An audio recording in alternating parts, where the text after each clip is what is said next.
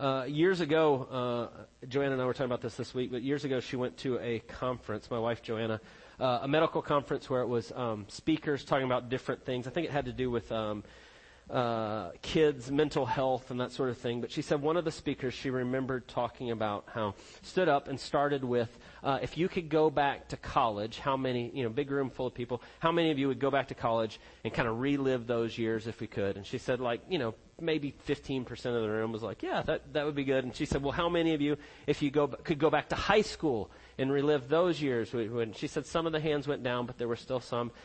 And then finally said if you could go back to middle school and relive those years, and basically every hand went down. There wasn't a single one up when they asked about middle school. And it was, the, the speaker did it purposely and kind of went back and started to talk about why middle school is so hard and some of the things that you, you well know. If you, you've been through middle school, if you've been through that age, it's difficult partly because of just the changes you're going through in your body and what's happening and you're, you're kind of growing, uh, you're going through, um, all of this hormonal changes and what's happening, you suddenly have a uh, greater self-awareness. You're, you're more worried about what people think of you, and then you put put those kids together with a whole bunch of other kids that are thinking the same way, and everybody thinks everybody's looking at me. And suddenly there's all those kind of insecurities that come up and come to the surface. And so then the defense mechanisms that start to uh, kick in. And it's so much about comparisons and who you're friends with and what this looks like and all those kind of things. And it's like, it's a difficult season, really, in a whole lot of ways. So much so that those years and what people said to you in those years can stick with you for a long time. Sometimes your whole life. You can remember what people said to you or, or some little cutting mark, remark they made or the things that are there. And it's a difficult season in life for those reasons. Or it can be a difficult season for those, for those reasons. But the truth is, as we grow up and as we get older, all those things don't just go away, right? They're, they're still there. Those memories and those things, we still have insecurities. Hopefully as we grow older, we start to see things from kind of a fuller picture and we're not right in the middle of that age where there's so much changes, but we still struggle with that. Instead of it being the, the silly things that it was in middle school, and, and I'm, I'm well aware of them right now. I have one that just finished middle school and one that's just going into middle school, right? So it's in my house all the time. It's no, you know, when you're a kid, it's like what sneakers you have and, you know, whatever your hair looks like and all these kind of things. And then you get older and it changes, but they're still there. It's still comparisons that we hold on to in a lot of ways. It maybe shifts from your sneakers to the car you drive or the house you live in or the job you have or the way people look at all sorts of things. And we all deal with that in different ways. We all deal with insecurities. We all deal with comparisons and those different things that, that come in life. And I think that's true for all of us if we can think back, and it may still be true for you today. You may still be struggling with some of those things.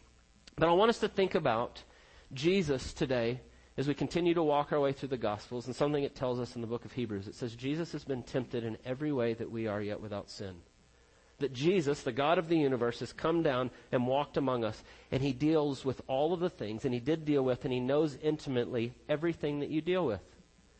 Everything that you go through, all the insecurities and the struggles and all of that. And I love this passage today because we're going to walk through and see Jesus in this setting, in a house, at a party, and things that are going on. And all of these things are at play all of these comparisons and trying to put people down and all this. And Jesus walks right into the middle of it and he shows us perfectly how to operate in that. And that is so cool to me when I think about that when I struggle with those in my own mind. I struggle with comparisons and, and thinking about that and wrestling with those, that Jesus went through that as well. And he knows exactly what we're dealing with. And so we're going to look at this passage today as we continue to walk through Jesus' life chronologically. And we're going to see him kind of come into this, this scenario. And there's a lot happening under the surface that I want us to look at. As we flesh it out and kind of look at culturally what was going on, I think you're going to see how similar it is to some of the things that we deal with today. And as we do, I want us to look at it this way. First, there's a problem here that we're going to see with this main guy, Simon, that he comes into contact with, who's a Pharisee one of the religious leaders of the day. And there's a problem that's going on in his heart, and it's a problem that we all struggle with. And then secondly, we're going to see how Jesus exposes the heart underneath. But then lastly, we're going to see how he shows us that we can be freed of it in him.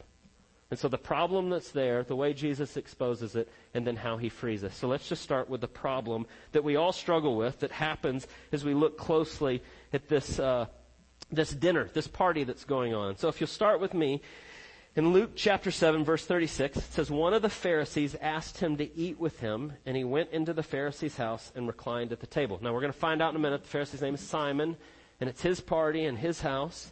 Pharisees were the religious leaders of the day that kind of had power and control, even though they didn't have it in the sense of being uh, governmental authority, but they were kind of who people looked up to as far as religious affairs go. And Simon is one of these Pharisees.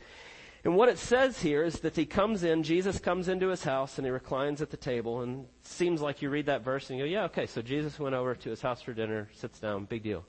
But there's a lot going on here that maybe if you don't know the social context and what's happening that you might easily miss. Stuff that when Luke, the, the writer of the gospel here, wrote this in the first century, people would have known exactly what he meant, even just from that first verse. And so if you look at that first verse, it says he came in and sat down and big deal. But what's not said is all the social graces that went with a party like this. And so at this time, when a guy like uh, Simon, the Pharisee, has a party and he invites Jesus to come as kind of an honored guest and be at my party and recline at this table, what would often happen at these community events is the, the home would be opened up and people could kind of come and go and it was a big to do. And so Simon would open the gates to his house and people would come in and people from the community would be coming and going. Maybe you've been to a party like uh, in your neighborhood or for work or something where they say, hey, we're having a party and it's from 6 to 10. You can drop by whenever you want. And people come in and out, and if you've ever done that, maybe like a Christmas party, and people are coming and going. And that's kind of what was happening here. They would throw open the gates, and the community would be coming in, and it would be this great big event. But when a special guest came, like Jesus was in this case, remember right now we're in the middle of Jesus' ministry. His popularity is at an all-time high. Everywhere he goes, there's crowds of people following him. And Simon invites him to his house. And when a special guest came to your house and they come in, what you would do is you would kind of stop everything and be like, look who's here. It's Jesus. Jesus of Nazareth. And you would offer to wash their feet, right? They lived in a society where you wore sandals and walked on dirt roads, and so you'd offer to wash their feet. You'd greet them with a holy kiss. You would announce them. You might anoint their head with oil, all these kind of things, and you make a big to do. It's kind of like what we would think of uh, the red carpet when you watch a uh, uh, award show, right? The big movie stars come in, and everybody goes, "Oh, wait, look who it is!" And they make a great big deal of them, and they announce them. That's kind of what happened. But what it says here is Jesus came into Simon's house, and he walked right in, and none of that happened, and he goes and reclines at the table, and that's it. And you go, okay, big deal. So he came in and he sat down, and what's the big deal? I think the big deal here is this is on purpose. This is not just an oversight. This is Simon kind of sticking it to Jesus. You're the hot new teacher that everybody's following and all this talk about you maybe being the Messiah and I'm a Pharisee and I'll put you in your place. And so he ignores Jesus and he has him come in and sit down and kind of, kind of forgets him. It's really like, if you think about it, it's a lot like middle school. Right? Try to put somebody down, oh, I'll just ignore them. Right? I, I remember being in middle school and going to sit down at the lunch table and a guy going, no, no, no, my best friend sits here. You can sit over there. Right? You remember those days? Those kind of things like you go, oh man. right? That's kind of what was happening here. That petty, that ridiculousness, but that's what Simon's doing. He's kind of trying to put Jesus in his place. But Jesus comes in and takes his seat and doesn't make a big deal. He's not worried about it. In fact, it makes me think of something that John already said in John's gospel that we looked at way back at the beginning in John chapter 2, when it says Jesus needs no one to bear witness about who he is. He knows what's in every man. He walks in the midst of that. He is God in the flesh and he knows who he is. He's completely secure in the Father's love and he doesn't need that and he just sits down. Right? But that's the first part, right? So that's what's going on, kind of background. But then look at the next verse. Verse 37. And behold, a woman of the city who was a sinner, and when she had learned that he was reclining at the table in the Pharisee's house, brought an alabaster flask, flask of ointment, and standing behind him at his feet weeping, she began to wet his feet with her tears, and wiped them with her hair of her head, and kissed his feet and anointed them with ointment. And so there's a lot going on in that as well. You probably can read that and read a couple times, think about what's going on here, and probably get to what's happening. It's not that cryptic what Luke is saying. He says here that she was a woman of the city who was a sinner. and she has this alabaster flask of ointment with her. And what he's saying and what his audience would have known, Luke's audience would have known, and anyone at that time looking at that woman would have known, is that this lady is a prostitute. That's who she is. And she comes in, and that's the marks of her trade, having that kind of ointment with her and, and the things that they knew. Her reputation preceded her, and she comes into this party, which it wouldn't have been that uh, strange for her to come into a party like this, although it is somewhat in this case because the party is at a Pharisee's house. One of the religious leaders of the day. If it was at somebody's house, normally this woman would come in and maybe be trying to get some business. The party's happening. I'm going to go in there and see if I can't get some clients. That would be scandalous to do that in a Pharisee's house. It would be even kind of scandalous that she came in to begin with. But she does, and she comes in, and it tells us that she came in because she knew that Jesus was there. Right? It says that in uh, verse 38, that she comes in because she knows that Jesus is there. And so when this happens, Simon sees an opportunity. He kind of looks at this and goes, it's another way to kind of be cutting towards Jesus. Now it says in verse 39, now when the Pharisee who had invited him saw this, he said to himself, if this man were a prophet, he would have known who and what sort of woman this is who is touching him, for she is a sinner. Now, it says he says to himself, I don't know if he said that like under his breath. I don't know if he said that to the few people sitting around him, like, hey, you see, get a load of this guy. If he knew who she was, I'm not exactly sure how he says it, but it's telling us what the heart condition is there anyway, whether he said it out loud or not. But it goes perfectly with his plan to kind of show Jesus up. Look at this guy, right? He ignores him. He doesn't announce him. Now he's saying in his own heart, I can't believe that he's letting this woman come and spend time there and, and he's letting her touch his feet. And so you see this here that he's he's really operating in comparisons, is he not? He's putting Jesus down. He's looking at what he's doing. He's judging what he's doing. Oh, if he knew what kind of woman this is. And he starts to operate in those comparisons. And that's what Simon's doing. And it's the problem that we often have. It's not just Simon. We all do this. It's so easy to look at someone and assume some things and immediately feel superior or inferior it's so easy for us to slip into that. It's a problem that Simon has here, but it's a problem that I have. My guess is it's a problem that you have at different times. And how easy it is to slip into that. We see this misunderstanding all the time. See, we see this misunderstanding all the time in the church, sadly. I've had different times where I've heard people say to me, like, uh, I, I vividly remember when I very first started at this church, a lady came up to me and she said, You talk a lot about sharing our faith, people who aren't here, and those. And she said, Why can't we just be about the people who are here? Why do we do that? Why do we care about those people out there? and I bit my tongue really hard. I smiled. I said, Do you know Jesus? Let's look at the Gospels together. Let's look at who Jesus spent time with and where he went. And it's so easy uh, for us to slip into those things and kind of draw lines of, oh, I can't spend time with that person, and I can't spend time with that person. But Jesus didn't do that. I, I just want to ask you a question. As Simon says that, whether he says it out loud or he's just thinking it and Jesus knows what he's thinking, does Jesus know who this woman is? Absolutely. He knows exactly who she is. He knows exactly where she's been. He doesn't stop her. He doesn't push her away.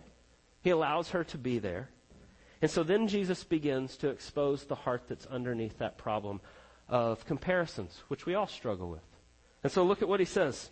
Verse 40 Jesus answering said to Simon, I have something to say to you. And he answered, Say it, teacher. And he then begins to tell this story. And in doing so, Jesus is graciously going to call out the heart condition that's underneath our comparisons. But look at what he says. A certain moneylender who had two debtors, one owned, one owed 500 denarii and the other 50. By the way, a denarii is a, a day's wage. So one owed two years of salary, one owed two months of salary. They both had a big debt. When they could not pay, he canceled the debt of both of them. But which of them will love him more? And Simon answered, I suppose for whom he canceled the larger debt. And he said, You have judged rightly. And then he begins to turn to the woman and say, look at the way that she's received me versus the way that you have received me. And he makes that comparison. And so I want you to think about what he's doing with this story and what he's saying. He's really revealing the heart of all of us when we fall into comparisons. When we start to operate in those ways. Right? He starts to, to point out what's underneath that. But I want you to look closely at the way he tells the story. Obviously, in his story, if you follow it, one is the woman and one is Simon, right? The woman with the larger debt, uh, culturally, prostitute, has done all sorts of things. Simon is a religious leader and upstanding guy, and so smaller debt versus bigger debt. But here's the thing that I want you to see as he tells the story. Who has a debt that they cannot pay? It's not your question. It's both, right? That's what it says there. He says, look, there was one who had a debt of 500 denarii and the other of 50, but when they could not pay, neither one of them could pay their debt. And so Jesus starts to bring out and draw underneath the heart of comparison that comes out when we forget who we are. When we forget that we desperately need God's grace in our life. And that's exactly what was happening with Simon. Right? He had drawn lines that this lady was the worst of the sinners, and if Jesus knew that, he'd have nothing to do with her and he'd be done with her. But what he was forgetting is that he too needed Jesus' grace. That he too needed the grace of God in his own life. And that's exactly what starts to happen when we start to make comparisons like that. When we start to draw lines and we start to look down on people, we're forgetting who we are and what God has done for us in our own lives. And it's so easy to slip into that sort of comparison. And so I want you just to think about that for just a second. When we start to slip in like that, and maybe you've done that, maybe at times you've said that. You said, well, I'm a sinner and I'm saved by grace and it's all God, but I would never do that. Have you ever said that? You ever thought that way? You start to kind of operate in those comparisons. And when we do that, we've forgotten our own sinfulness, our own wickedness. We've forgotten how God is the one who is saving us from ourselves by His grace. And so I want you just to think about this for just a second. The heart that's underneath us, underneath comparisons, which we all do, and we all slip into at different times. And so how do we guard against that? Why does that happen? And the first thing I would say to you is that it's gospel amnesia. As a Christian, we've forgotten the gospel. We've literally forgotten the good news of what God has done for us and who we are.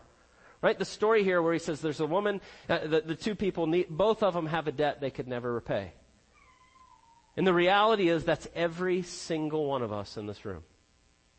Every one of us has a debt before a holy, righteous, perfect God that we could never ever attain righteousness on our own. Every single one of us. That is true of all of us. Here he talks about a debt that's 500 denarii versus 50 denarii, and you go, well, the story is partly like this guy doesn't have as much as she does. But the truth of the scripture and what God tells us is that in our sin, we have been separated from God because He is perfect and holy and righteous. And none of us can attain that. Right? 50 versus 500. It doesn't matter because neither one of them could repay it. And we like to put it into categories of this is where we draw the line. And so we do this at different times. We take certain sins and we act like they're socially acceptable. Or we become comfortable with them in our culture. Certain things aren't that bad, but those over there are the really bad ones. Again, I'll give you an example from our church, because this plagues all of us at different times.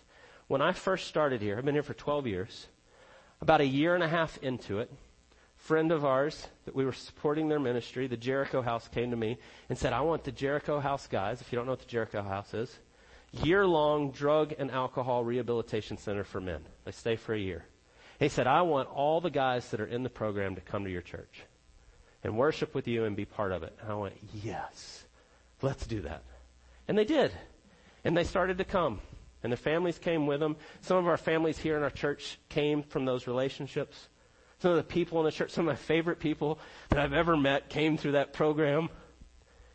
And I had people come up to me and say, what are you doing to our good church? I went, what? You're going to ruin our good church. One guy came to me and he said, No, no, no, we need to be recruiting good families. And I said, Who's good? what do you mean? Right? What does Jesus say when the guy comes up to him and says, Good teacher? And he says, Why do you call me good? No one is good but God alone. And what had happened in the hearts of some of those people was they had drawn a line that there were certain sins that were, were too bad. Addiction was one of those things. And we can't do that. That might be too scary, or that might be too messy. And we've forgotten who we are when that happens. And we do that at different times. We put certain sins in certain categories and we act like, oh, that, that over there is the one that God can't forgive. And that's not true. That's, that's a lie. There's nothing that God cannot overcome in His grace. It doesn't mean that it's not sin and we shouldn't call that out. It doesn't mean that we call, don't call people to repentance. We do. But God is the one who is bigger than all of that. And when we start to miss that and we start to operate in those ways, we've distorted the gospel. We've forgotten the gospel. We have gospel amnesia. We've forgotten what God has saved us from. And my sin may look different in the way it manifests in my life than addiction, but that doesn't mean the heart of those sins are not the same. And we all need to be reminded of that. And when we forget that, that's when comparisons come. The gospel amnesia. We forget who we are and what God has saved us from. And so the first thing I want you just to think about, to guard your heart against, is don't forget the truth of the gospel of who you are. But then the second thing I would say, and these go hand in hand, they go right together, is when we distort the idea of grace. Right? Grace is God doing for us what we could never ever do for ourselves. But what we like to do is we like to think and define grace as kind of like God making up the difference. Right? Like I'm a pretty good person and I made it like 70% of the way and God filled in the last 30%. That's kind of the way we think of it. Right? He, he made up the shortfall, but I was pretty good. He didn't have to work that hard to save me. Or he didn't have to work as hard as that person over there. And that's a lie. Anything good in your life, anything that is worthy, anything that will stand when you stand before God on the last day is because of the grace of God in your life.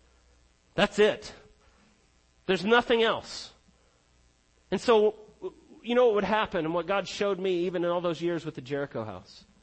I would go sit and I would listen to these guys' story at different times. And I would hear the things that happened in their childhood and in their life and the things that brought them to that place. And I would sit there and I would weep and I would go, I don't know that I'd be any different if that's what I grew up in. God graciously spared me to bring me to this place where I, and the only reason that I could see was God's grace in my life that ever got us there. And God would show you that and remind you of that. And when we forget that and we distort grace to be partly what God does and partly what I do rather than it all being what God does, that's what leads us to comparisons. That's what leads us to looking down on other people. That's what leads us to say, well, we need good people. We need good people? Right? All of us desperately need God's grace in our life, moment by moment, in every situation, in all things. And when we forget that, it leads us to those type of comparisons. And so guard your heart against gospel amnesia. Be reminded over and over of who you are and the way that God has saved you and what He's done. But then also, don't fall into the distortion of grace. By starting to take that this is what I did and my things and start to think that anything good that you do is apart from God's grace in your life. But then the last thing, the third thing I would say to you, and it helps to understand. This has been so helpful for me in my life when I start to fall into comparisons. And by the way, I'm preaching this sermon to myself. As I was walking this week through my neighborhood and going over it, God's revealing things in my own heart in the way I'm comparing. Like, oh, God, forgive me. Remind me. Show me. And so what was so helpful to me as I think about this in my own life, years ago, I preached through the book of Galatians. I think I was looking back, it was like 2011, so it's been a long time. But I remember very vividly preaching through the book of Galatians, and as I was going through it, I was reading John Stott's commentary on the book of Galatians, among some other things. But you get to the end of Galatians chapter 5, and it's verses, uh, chapter 5, verses 25 and 26. It says this If we live by the Spirit, let us also keep in step with the Spirit. Let us not be conceited, provoking one another or envying one another. And what John Stott said in his commentary is he said, when we're not walking by the Spirit, we become conceited. We make it all about me and who I am. And then we begin to provoke and envy. Provoking is looking down on people, and envy is looking up at other people. I wish I could be like that person. Provoking is looking down. I'm glad I'm not like that person. And he says that happens when you stop walking by the Spirit. You become conceited. And what he said, and this is what stuck with me so greatly, is I can see when I'm walking by the flesh and when I'm walking by the Spirit and the way I'm making comparisons. And when I start to compare and I start to go, oh, I'm glad I'm not, that's my flesh. That's not walking by the Spirit. I'm not following the things that God has shown us of who He is and the way He saved us and what that looks like. And I fall into those comparisons and then quickly behind that comes self-justifying. And I'm doing pretty good and look at me and all these things. I become conceited. And it's been such a helpful thing in my life when I catch myself comparing myself to another person and then all of a sudden the Spirit, God graciously reminds me and goes, hey, you don't have to do that. Yes. Thank you, God, for showing me that. Thank you for reminding me of what is true about me in you. And so I want you to really think about this. When we start to talk about comparisons and operating in those ways and doing that, I don't think you can be holding fully to the gospel and operating in those comparisons at the same time without some sort of cognitive dissonance. You're holding two things that are contrary at the same time, and trying to do both. Think of it as like you're trying to carry a great big thing, right?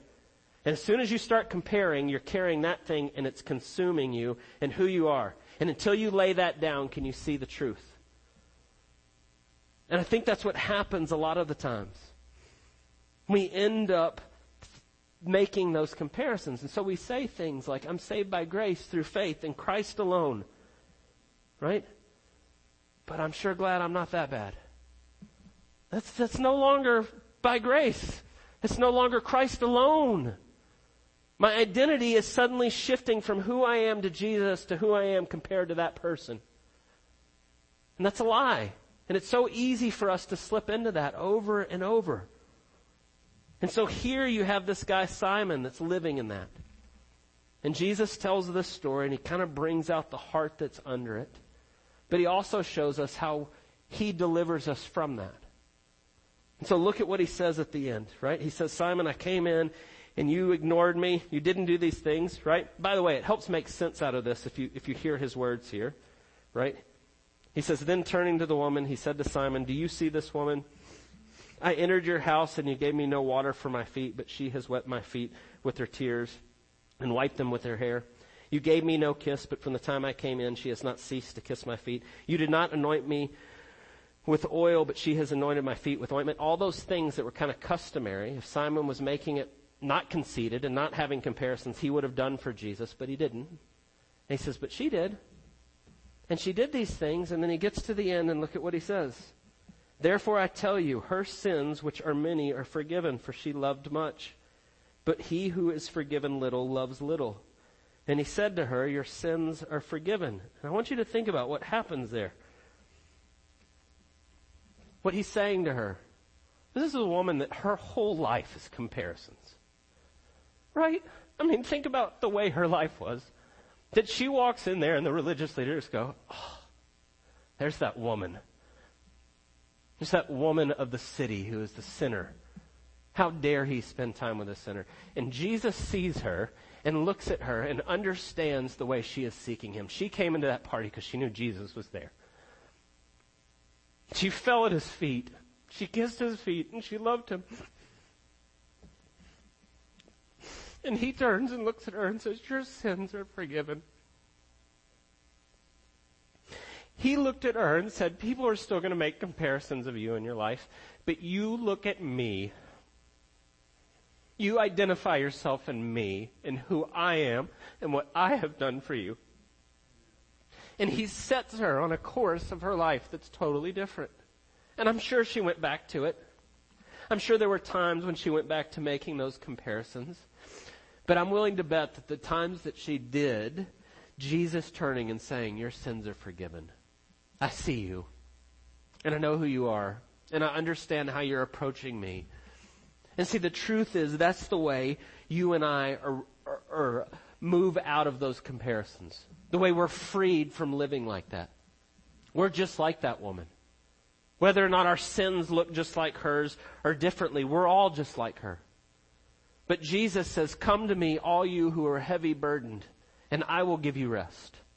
I will forgive you. I will meet you in the midst of it. And here's the way you lay down the comparisons. You see that your identity is in Jesus and nothing else. That it's all because of what He has done and nothing else. And when you want to compare yourself, you be reminded that Jesus says, You're mine. And I love you. And I've got you in the midst of what you're going through. And you put your faith and your trust and your identity completely and totally in Him. And it's the only way that we ever get freed from that. And so if you're struggling with that, if you're struggling with comparisons in your life, look to Jesus. What he says matters than any, more than anything else. In fact, what he says matters is the only thing that matters. And he calls you to himself. Now, the truth is, for each and every one of us, we forget this. We forget this all the time. We slip back into comparisons. And so I just want to remind you that's true of all of us at different times. Every single one of us. We all do that and slip back. And so that's why we desperately need community. We need other brothers and sisters in the faith walking with us, reminding us of who we are in Jesus.